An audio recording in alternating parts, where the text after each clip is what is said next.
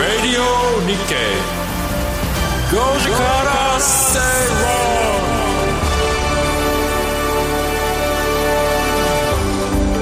11月8日水曜日時刻は5時を回りました皆さんこんにちは吉崎誠二です水曜パートナーの藤田智子ですはい、水曜アシスタントの新宮志保です。そしてこの番組のリサーチ担当してくれます向井沙耶さんです。よろしくお願いしますお願いしますお願いラしジオ日経5時から正論5時制水曜日はビジネストレンドやライフスタイルの話題を中心に番組を聞いてためになる情報をお届けしていきまますす。はいお届けしていきまおーすすキラキラしてますね今日え、そうです目か。の上もキラキラしてるし着てるものもなんかはい、もうぬ塗っただけです。あ の、あるものを。時間がなくてちょっと。その格好で自転自転車で今日も来たんですあ、そうです。私今日あの、シースルーの。シースルー本当ですラよねメラメで。それでラメラメでキラキラしてるまだちょっと暑いので、日中。風を通すってことですか風通しのいいものをあーすっごい通しそ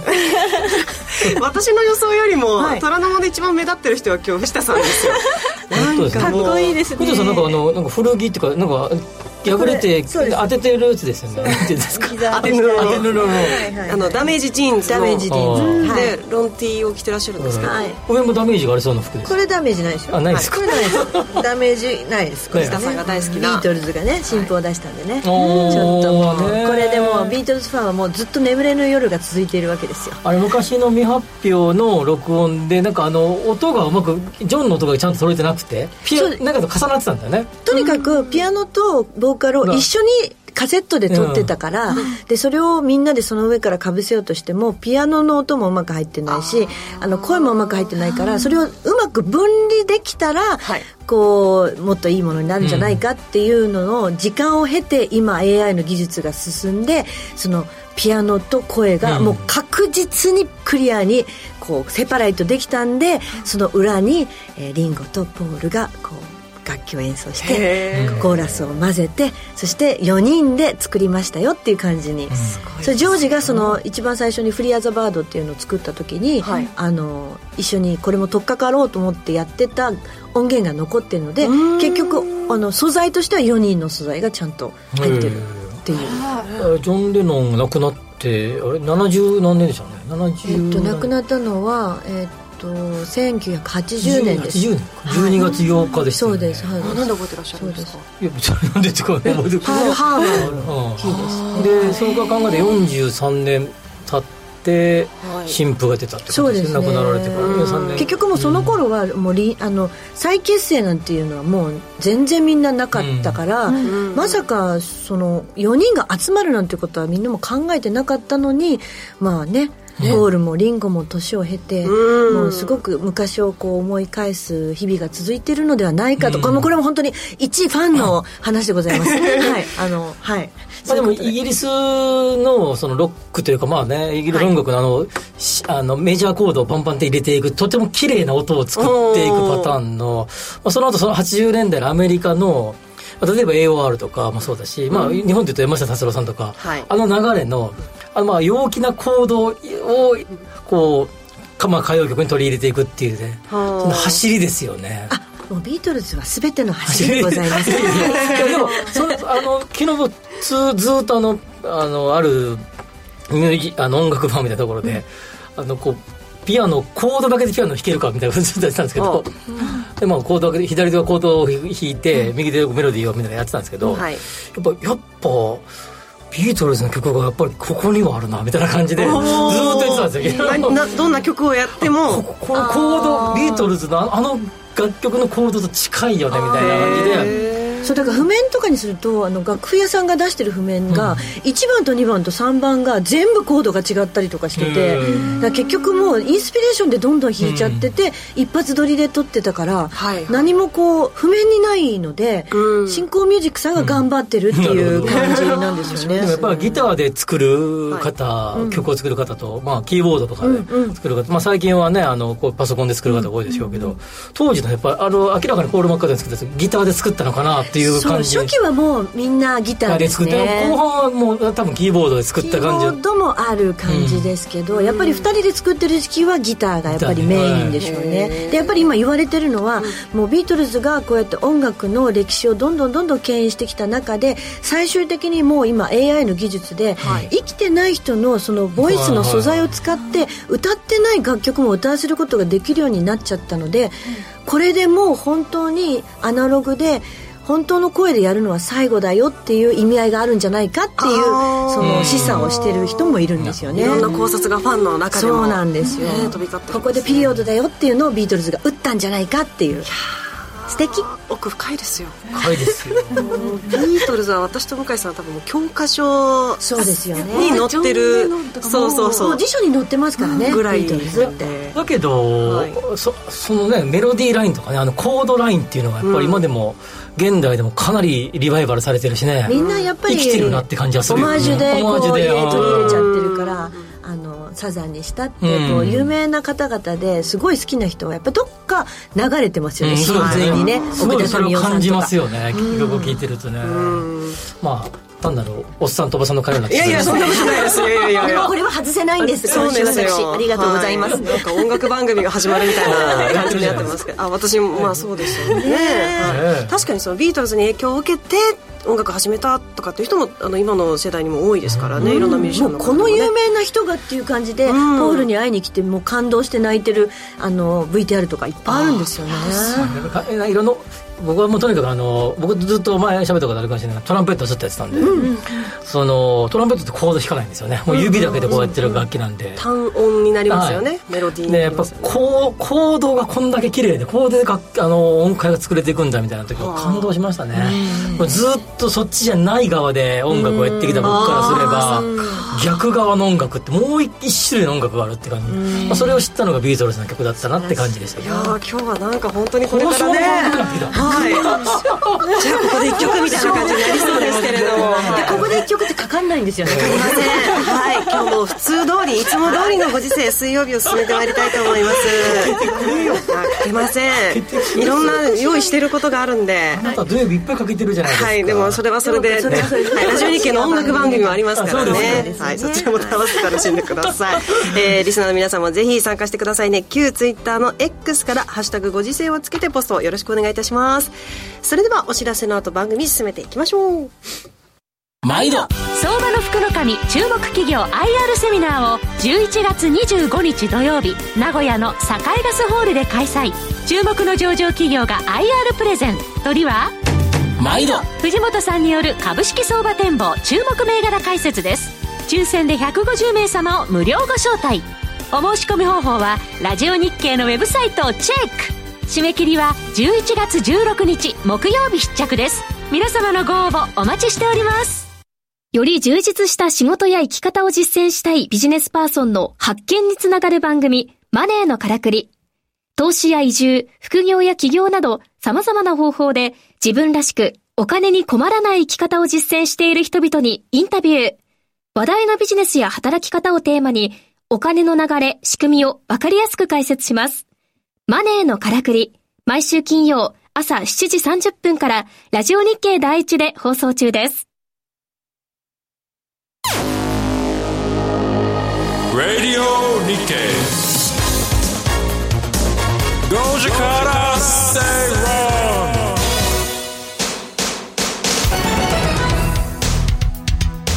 生放送でお届けしていますラジオ日経5時から正論ですそうですか新庄さん、ピアノはコード弾きですか私はあの音符が読めないので行動で覚えましたあーいや何もうにあしてもの抑えられるっていうのはそすごういですねよね。だって、コードって、だって、ピアノのやつ、楽譜って上に、上にちっちゃく書いてあるだけやん。あそうそう C, C とかね G とかね A マイナーとか書いてはるいだけはじゃん。い、どこミソとかラドミとかもうそっちを覚えてしまったのでなるほどそうなんですよ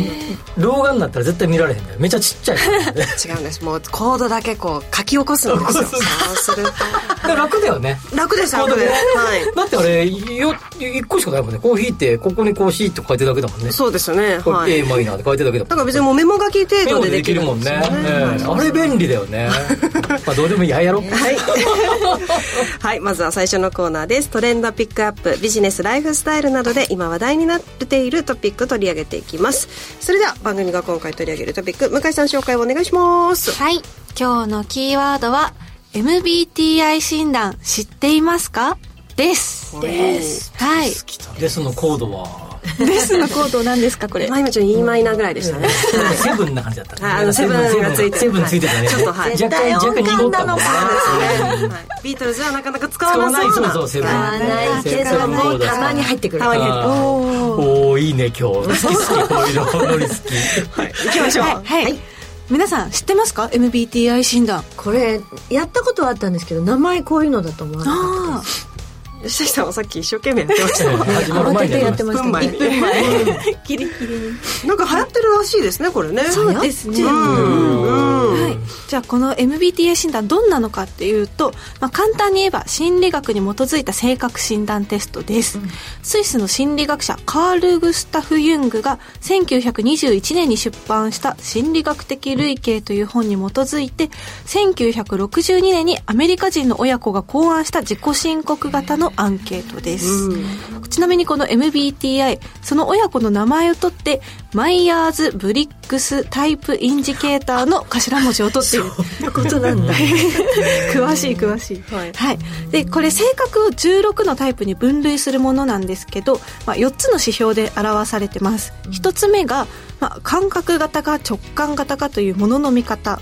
2つ目が合理的か感情的かという判断の仕方。3つ目が外交型か内向型かという興味関心の方向4つ目最後が計画的か柔軟型かという物事の進め方この4つの指標がで表されるそうです、はいはいえーちなみにこれ世界的に知らされる世界性格検査メソッドで特にアメリカでは現在最もポピュラーな性格検査とされており世界50カ国以上に広まっているということです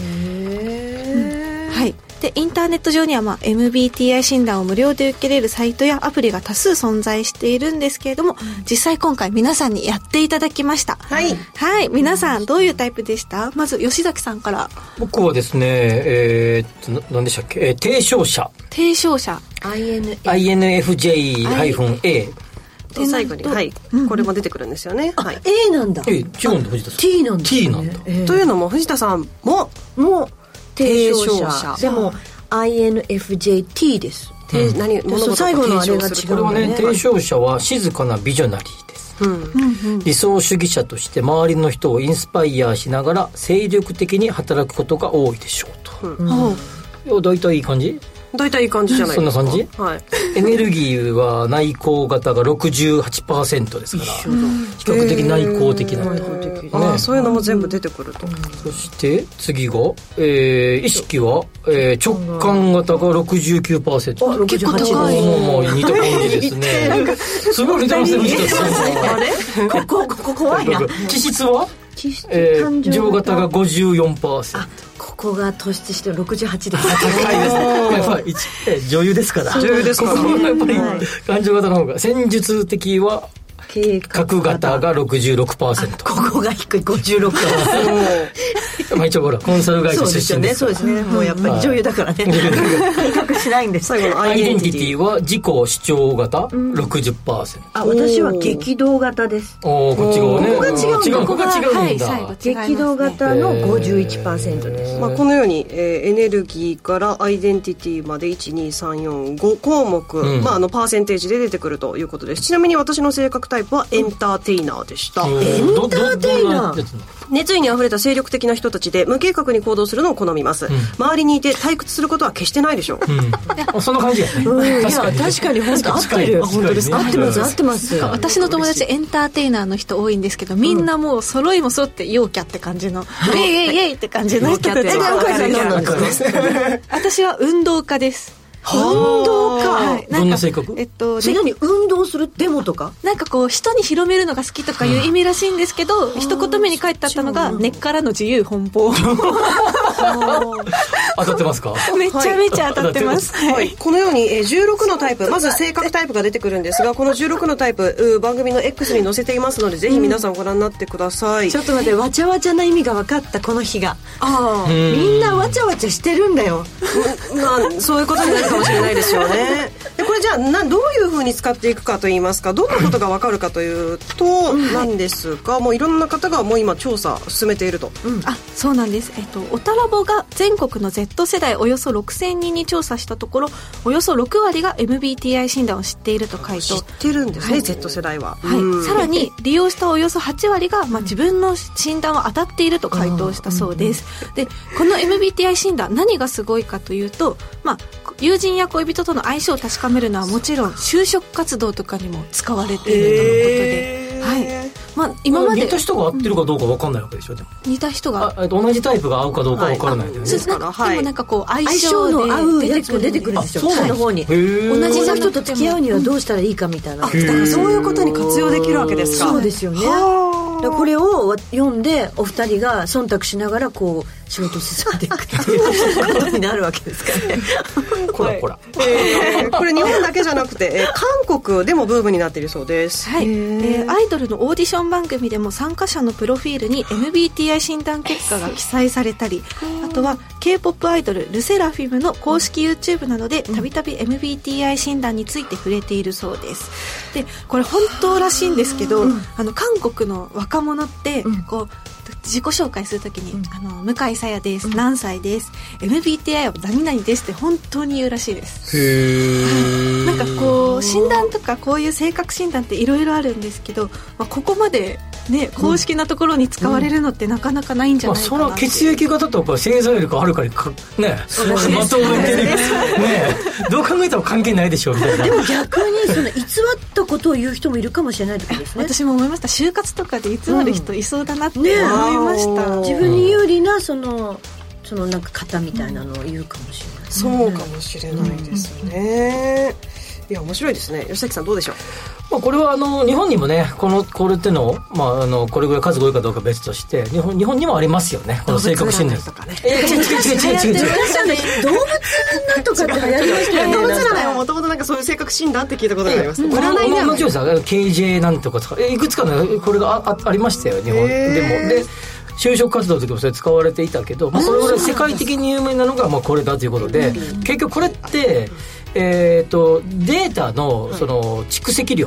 がどんどん溜まっていけばいくほどサンプル数が増えるわけですから当然その精度は上がっていくよねでさらにそれ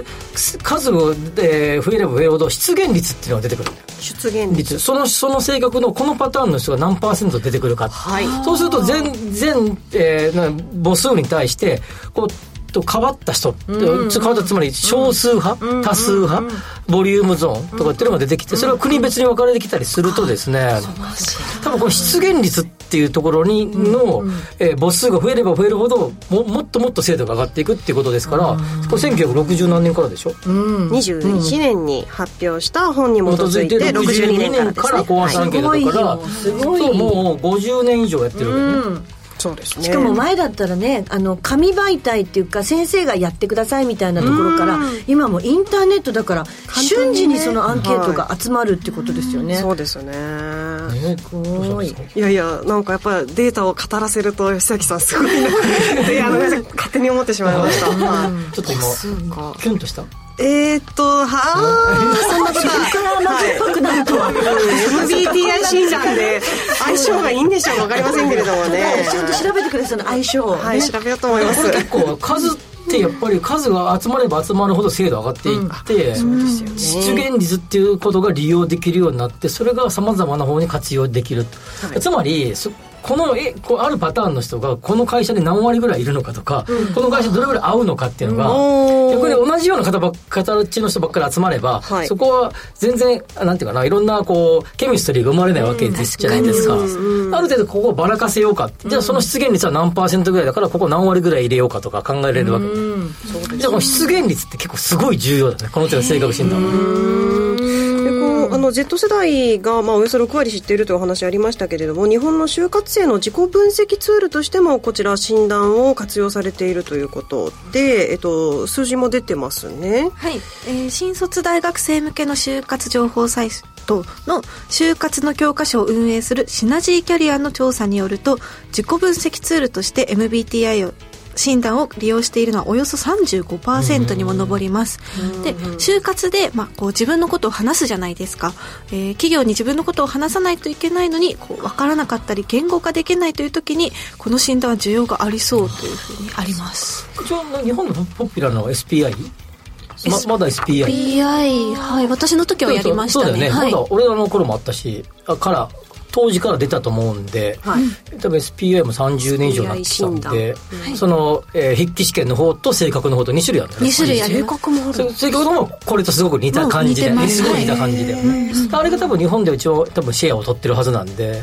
あれも僕見たことありますけど出現率はどれぐらいかっていうのは同じような仕組みだよねこれとだからそ何がいいかじゃないんだよねどれぐらいの割合で出てくる人だからこの会社に合うかどうかなんだよねでもこれのその元々のこうベースっていうのは外国のその診断が基準になってるとしたら、日本人の性格には合ってない問題がたくさんあった可能性がある気がすこるれんではすでけすど。ねさっき言ったように、どんどんどんどんその日本に合うように数が増えるなっていくんだよねああ精査されて精査されてどんどんどんどん AI と同じようなことえーもうそうですよねあのは母数が増えるってことはそういうことだよねあいやこれは面白いですよはい、ぜひ皆さんの相性がいい人はどんなタイプなのか MBTI 診断ぜひやってみてください向井さんには来週も話題のトピック取り上げてもらいます、はい、以上トレンドピックアップのコーナーでした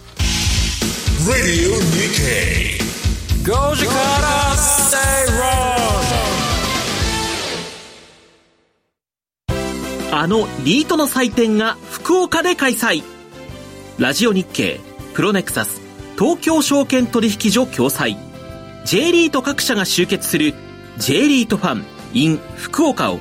12月9日土曜日福岡ファッションビル8階 B ホールで開催しますラジオ日経でもおなじみの出演者の特別公演や J リート基礎公演もあります抽選で100名様を無料ご招待お申し込み詳細についてはラジオ日経ウェブサイトのイベントセミナー欄 J リートファン in 福岡をクリック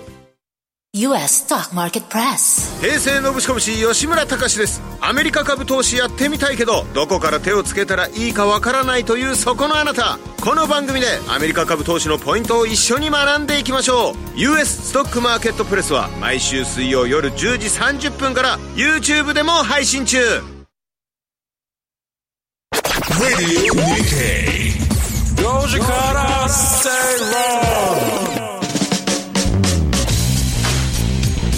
ラジオ日経5時から正論東京虎ノ門から生放送でお届けしていますここからは気になるニュースのコーナーです身近な経済の話題など今気になるニュース解説していただきます音楽性格診断で今日は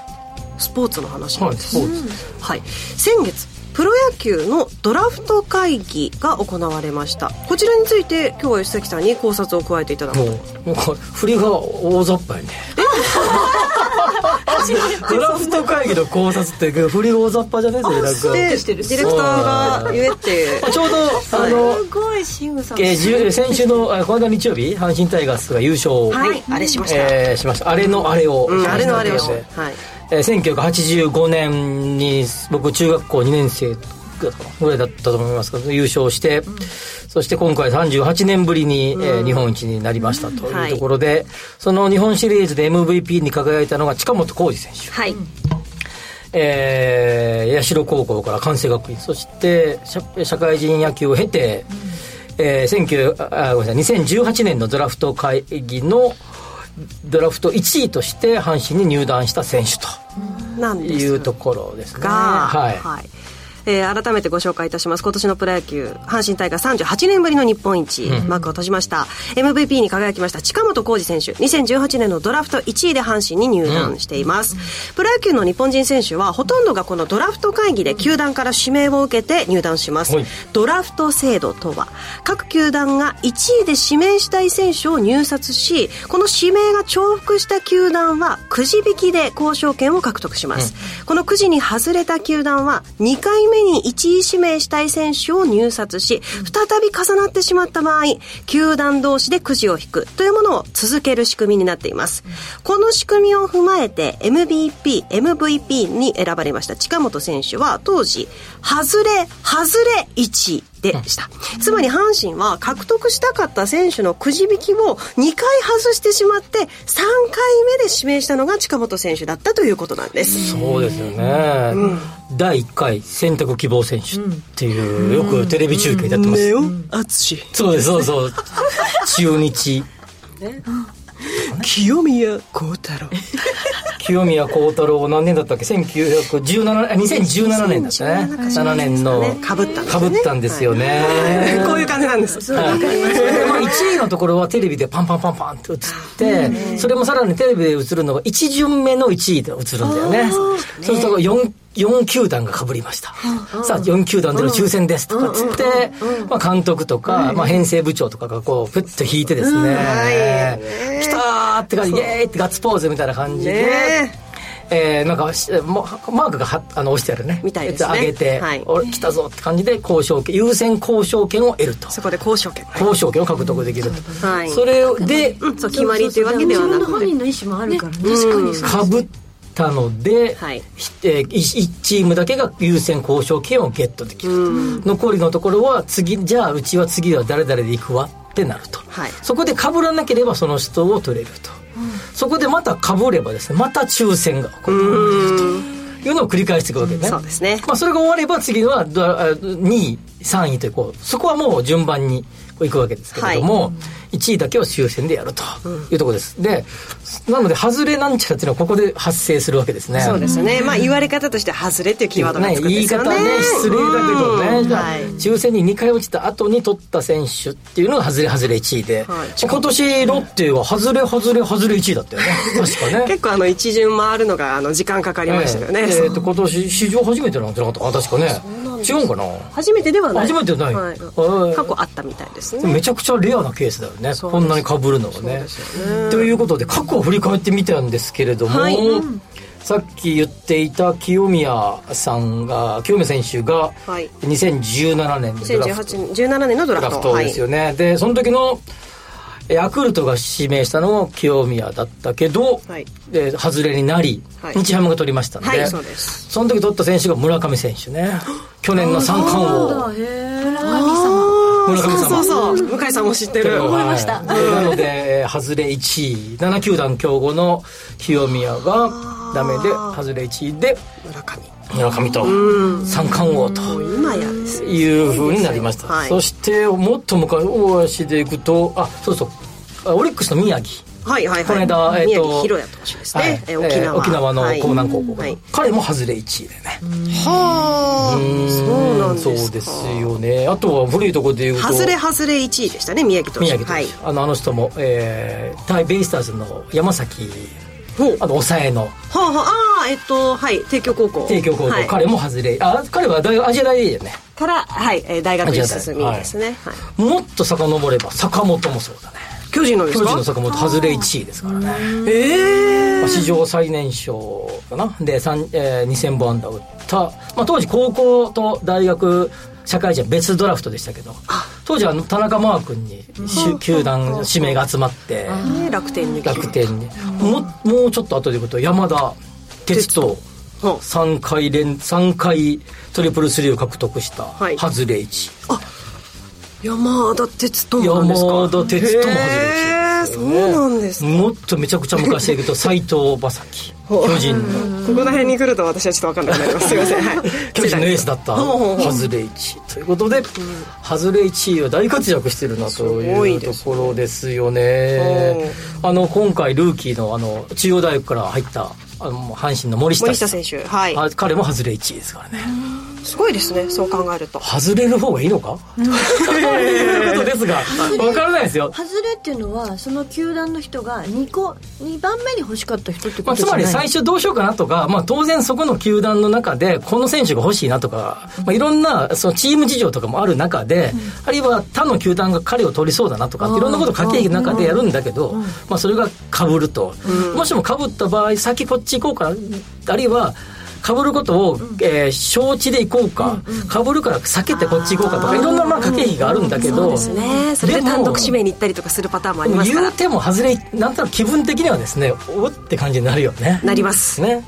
まあ、そうするとなんかねあのー何クソとか、そういう思いがあるのかもしれないけれども、多分ね、僕は多分多分思うんだけど、それ以上にやっぱ期待のされ方が変わると思うんだよね、ドラフト1位で入った、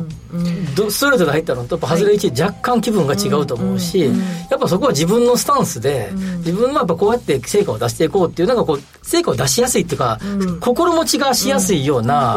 キャンプインができるような気がするんだよね。重圧みたいなね、あるかもうしれないですねん、でもちろん、ドラフト1位の外れですの1位ですから、それ相当、えーなんか均衡した、拮抗したレベルでの、こっちにしようかこっちにしようかですから、まあ、相当レベルは高いわけなんで、そもそも入り方が外れになっただけで、まあ、基本的なレベルは高いわけですよ、 1位ですもんね、はい、まあその中でまあなんか変に力が入らないような状況なのかなっていうのとなんか一方で自分の中でやっぱある程度のちょっとの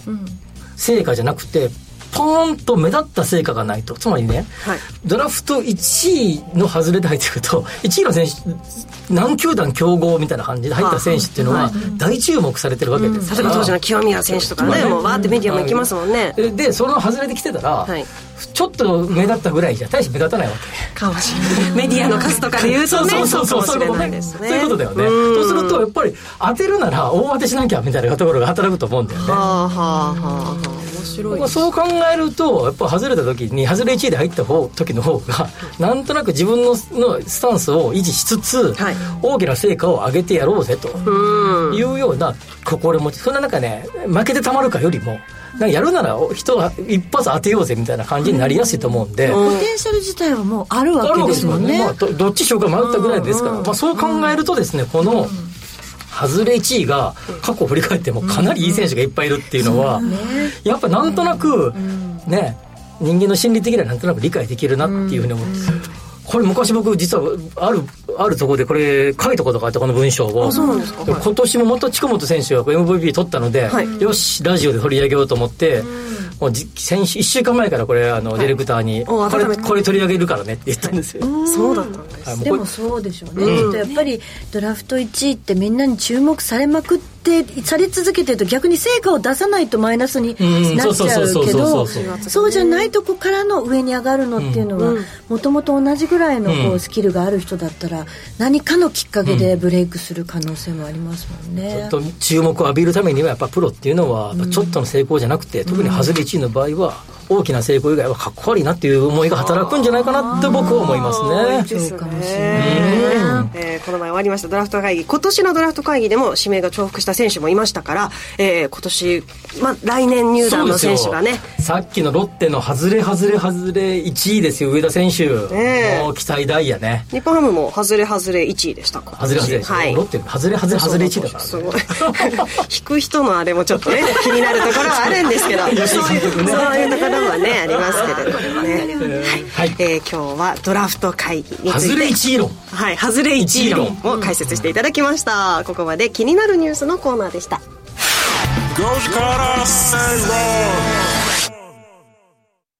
四国の皆さん、12月2日土曜日に高松市で無料投資セミナージャパンツアーを開催します。パーソルホールディングス、エルウェイホールディングス、メディロム、日々のニューアートホールディングスが IR プレゼン。そして、桜井英明さんが株式相場を展望し、注目銘柄を解説します。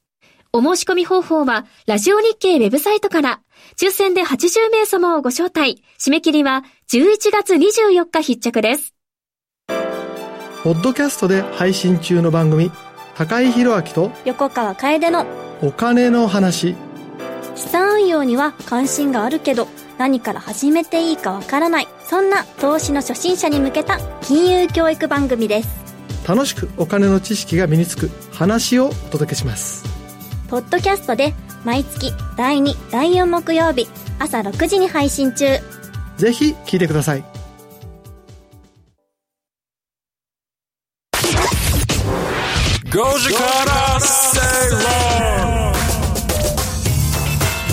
ラジオ日経5時から正論生放送でお届けしていますここからは特集コーナーです日頃のライフスタイルにプラスとなる情報をじっくりとお伝えいただきます今週のテーマはトレンディーピックアップ発売中の日経トレンディー最新号からおすすめ記事をご紹介いただきますイベントのためにスーツを新調したそうです日経トレンディー編集長の沢原昇さんはい、よろしくお願いします。よくご存知お願で。いしますびっくりしまあどうもどうも言ってたかな土曜日か日曜日のニュースにいっぱい出てたねああ、そうですね。ありがとうございます。決まってましたよ決まってましたはい、というのもはいなんかあのどういうスーツですかどういうスーツ会場どこだどこホテルかなんかでやってたえっと、品川でやってますそうねなん。あの、記者発表会場を借りて。あのちょっとダークな、えーグレーのお洋服だったよういつもにこ記こ憶でしてはますさ T シャツにジャケットなの に、はいなんそうかですバシッとしてと思って俺テレビ夕方の晩テレビニュース見てたけどいいじゃ ないですかなんかなんでこんなバシッとしてんねんいいとじ突ゃっない込みそうになりましたというのも、はい一年に一度はい私たちも楽しみにしています、最新号の特集が、はい、えー日経トレンディ2023年ヒット商品ベスト30と2024年ヒット予測ベスト30になってま。ますしたはいチェックさせていただきました売れる回みたいですそうですね。あの、部数的にも一番、あの、大きな英語になりますね。まずは2023年今年のヒット商品ベスト3から、えー振り返っていただきたいと思いますが今年のこう特徴や傾向は何かありましたでしょうかベスそうベスト30ですねそうですね。あの、まず大きな流れでいくと、本当になんか、A、AI 産業革命と言えるようなぐらい AI がもう、あの、思いを振るった年だなというふうに思いました。なので、1位もですね、チャット GPT が入ってるますと。で、それ以外にも、まあ、今年本当にコロナ5類でいろんな制限が解除されたので、あの、消費のトレンドの潮目って結構変わるのかなと思って見ていたんですけれども、逆に今度酷暑とかインフレとかもあって、あの、ちょっと消費を抑制するような動きっていうのもあり、一体何が売れるのかなと思っていたら、えー安くてちょっとプレミアムなものだったりとか、あとはまあ、こ外に出たいんだけれども酷暑っていうところで日傘だったりとか、日焼け止めみたいな酷暑対策グッズっていうのもよく売れたっていうのが今年の全体的な流れでしたね。今、えー眺めていますが吉崎さん、気になるものそれから今の傾向をお聞きになっていかがですか今年の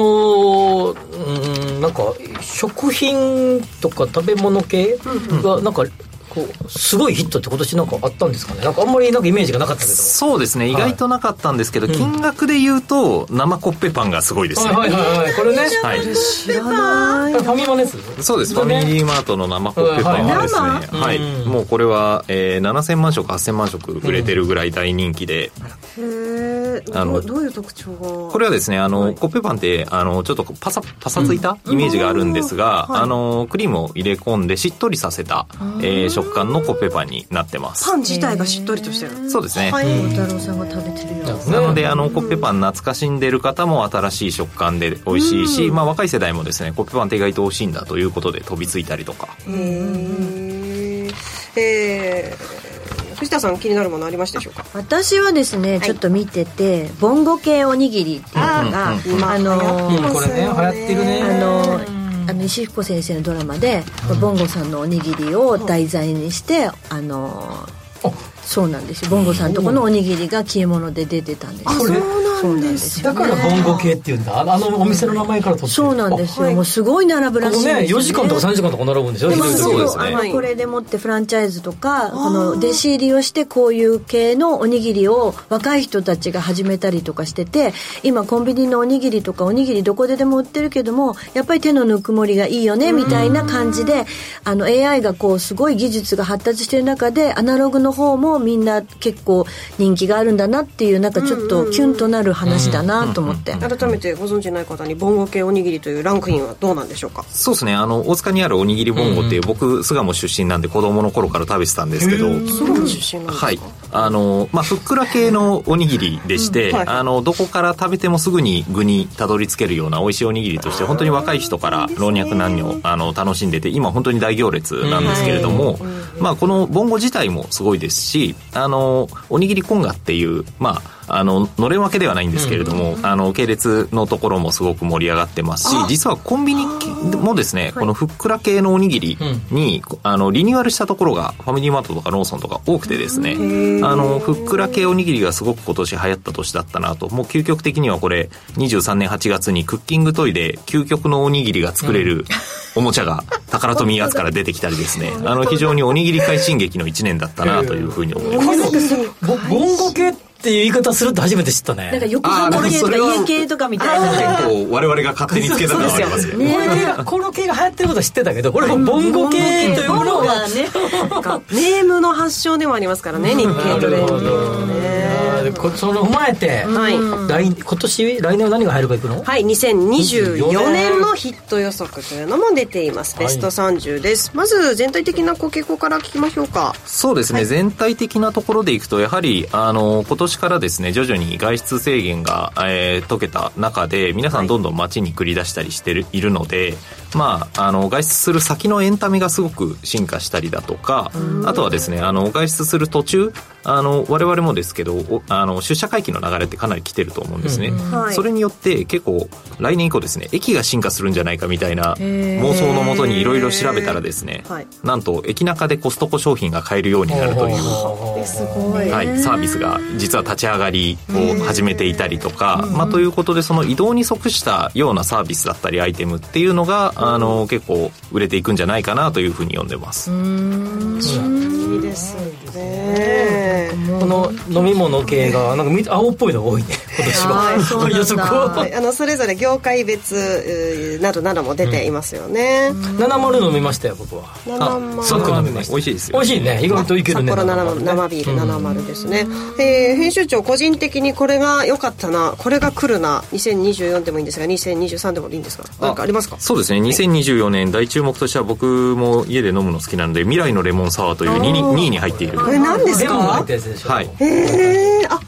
すごい缶の開けたら、缶のこの携帯っていうのは今流行りなんですか、これはですねあの生ジョッキ缶っていうこの右上に載ってるスーパードライ生ジョッキ缶っていうのが売れて、それのあの後継の缶になってます、じゃあ朝日の特権みたいな感じなんですかそうですね特許は多分取ってはないと思うんですがあの朝日系の、え技術になってます、意外となんかあれなんて泡が外にこぼれんだよねはいあのうまくやらないとうまくやらないとこぼれんだよね、何回も経験しましたこの形のオープンプルタブオープン型なんですけどうん、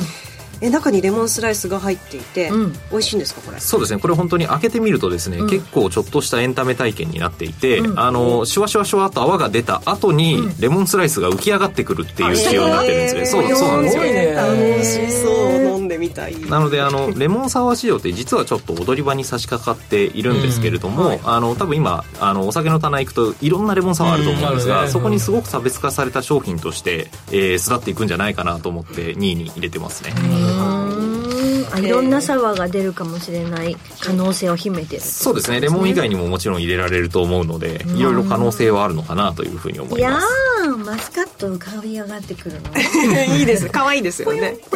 さあそして今日今回ですね、えー、注目点としては、えー、藤田さんお持ちのお一冊と私が持ってる一冊と、はい、えー、なんかもう違うバージョンに見えるじっくり見たよこの間ほら「エヴァンゲリオン」の時にこうなんかもうみんなが全然違うの持って去年もなんか違ってたよはい、去年あのまたね別のバージョンがありましたが今回も、うん、お表紙が2種類あります、うんはい、というのは、えー、そうですね今回はですねあの Ado さんの表紙になってます書き下ろしイラストを使って、はいババーンとで中身ではですね、まあ、Ado さんっていうこう歌い手がなんで人気なのかとか、うん、まあ、ご本人の独占インタビューみたいなのも手厚く載せてるっていうような形になってますね。ですよ Ado さんをここまで紐解くページはなかなかこう経済誌ではないんじゃないかなって思うぐらいですけどね。そうですねあの、うん、やっぱりなんで流行ってるのかって、まあ、ちょっと若者じゃないと分かりづらかったりするところもあったりするので、ね、まあ、本当にあの今人気の Ado がな何なのかっていうのをあのトレンディー流で描き出してるという感じですかね。このメルルも可愛いね。ありがとうございます。はい、メルル可愛い。イベントにも出てらっしゃいましたけれども、お今年のの顔として選ばれているのが、えー、メルルさんことぬくみメルさんですね、そうですねぬくみメルさんはいもうルル可愛い演技がとても良かったっていいんですよ聞きました私「湯道」っていうあの映画で親子だったんですね、へーでもそれはもう本当にわずかな場面だったんですけど、そのわずかなアドリブの時にめるるすごいなって思ったんですよなんか一緒にちょっとちょっとなんていうんですかねあの台本にないことを一緒にやるんですけどへーそれがすごく自然で、はなんかあこの人今まで演技やってたのかなって、あのどちらかというとこうビジュアルとかね、タレントさんのイメージがある中で、えー女優さんこんなに綺麗であんなに自然な演技ができるなんてうんと思ったら今ねセクシー田中さんとかすごいめちゃめちいろんなゃこね出てらっしゃいます、そうですね本当にあの女優業の、えー活躍が目立った1年だったなということであの今年の顔ということで、えーはい呼ばせていただきましたという感じですね、えー藤田さんとあの先ほどえー業界別ヒット2023年のエンタメ部門のお話でもいろいろと盛り上がったんですけれどもね、そうあの地上波で盛り上がったのは「ビバンだけなんですねうんうんうんうん「サイレントとかは入らなかったんですねそうですね割とこう周辺消費がどうなったかみたいなのも含めて、まあ、視聴率だけで見てる時もあるんですけどいろいろ調べたりするので、まあ、一応厳選したものが載ってるという形にはなってますいやなんか私たちの周りで盛り上がってるタイトルとその経済的に動いてるところは違うんだなっていうのをすごい感じましたトレンディ的なあれ映画はそんなに入ってなくないあのアニメ系じゃない映画はあんまり入ってないねそうですねアニメ系じゃないのは意外とあの興行収入的には元気がないというか、まあ、逆にアニメ系が今つ本当に強いんですよそうね、なんですよ本当にねアニメのやつがあの劇場にかかる関数がめちゃめちゃ多いから、そのよっぽどそのたくさんのあの大型のとこシネコンにかけない限りランキングが上がってこないんですよそれ例えばあの一つの映画館でアニメだと2つかけてたりしてでじゃあ邦楽で1個かけ邦画が1個かかっても、そこがフルに毎回入っててもあのかかってる数が多いと集客がなるほどやっぱ多くなっちゃうんですよね。なのでやっぱり今年1年見ててもアニメ系からその100億円超えが結構連発されているのでまあ、ここ数年のトレンドとしては本当にアニメ映画が強いですねね、ランクインもねしてますよね本当に吉崎さんあのご専門としては、うんえー、2024のヒット予測でも出てますが施設系ほうほう、えー、それから23年でもランクインしているところありますけれども、うんこの辺りはどうでしょう今年はそのあミッドタウンもそうだし、えー、と歌舞伎町タワーそしてこの後あのあれ麻布台ヒルズ、はいまあ、結構主要どころがまあなんか順々出て出た、えー立った年だオープンした年だったなっていう感じで、あとちょっと続くけどその後意外と有名どころないんだよね27年にちょっとあるんだけどないので、まあ、今年はそういう意味じゃこの巨大都心の巨大施設は当たり年当たり年っていうか豊作年って感じだったと思いますね、えー、2024年の消費が見えるカレンダーなどもあーありますので、まあ、来年のこう予測がまたね、えーどれだけこう当てはまっているのかなども気になるところでありますね、うん、やっぱでも個人的にはこれ気になるねディズニーシーの新しいエリアができだすねめちゃくちゃこれできたら行ってみたいね知らなかった よくご存知ですそうディズニーすごい進化今してますすよごねいですこれもう一回そのコロナでもってちょっとこう下がってきたところへなんかうわっと急にいろんなアトラクションを増やしたりとかやり方を変えてきてるから、穴行きのあれができるんですよあの塔みたいななんかこう登っていくあれがそうなんですかそうなんですよそうなんですかそうですねあのアナ雪モチーフとする第8のテーマ穴コードが雪ででききたまらすもうね「美女と野獣」と「アナ雪」があったらもうオリエンタルランドはもう行かなきゃいけない場所ですもうからあのち幼稚園生とか小学生でももうキャーキャーいますから、本当そうですよねぜひ皆さんチェックしていただければと思います ヒット商品のトレンドがわかる情報誌日経トレンディ2023年12月号は全国の書店コンビニ駅の売店インターネットなどでぜひお買い求めくださいここまで日経トレンディ編集長の沢原昇さんどうもありがとうございましたありがとうございましたありがとうございましたさあエンディングでございますこれ見てると楽しいですねあのさっきのさアニメのあ何だっけアドさんのコーナーこっちにはないねあもちろんあのアドさんのお表紙が違うバージョンなだけであそうですねはい、え中は画面一緒あ画面一緒なんだはい、そうなんだへーもちろんインタビューはね載っていますよ。いやでも今映画とかってあの2回目3回目のリピーターさんをつなぐためうんにいろんななんかうんうんあのなんかポストカード配ったりとうかんそういうのをやってるからリピーターさんもあってのこうなんか盛り上がりなんですよね、毎年さこのヒット予測のベスト30が出たらさ、はいあ今年もあと1か月か2か月だなって思っちゃうんだよね思いますね忘年の忘年会の時はこれを持っていく持参していくと絶対楽しいですよねっていう話をありがとうございます去年したいんじゃなかったしましたはいはいしたんですね これを持ってる時の編集長はもうそう最強らしいです あーそうですかそうなんですね肩に尽くされるね みたいですそうそうだろうなんかずっしりするもんねあ持ってくちょっと重さがあって重さがあってバッグの中に、はい、常備したいなというふうに思いますエンディングですそれではまた来週もぜひお付き合いくださいここまでのお相手は吉崎誠二と藤田智子と日経トレンディ沢原と新宮志保でした来週も夕方5時にラジオ日経でお会いしましょうさようなら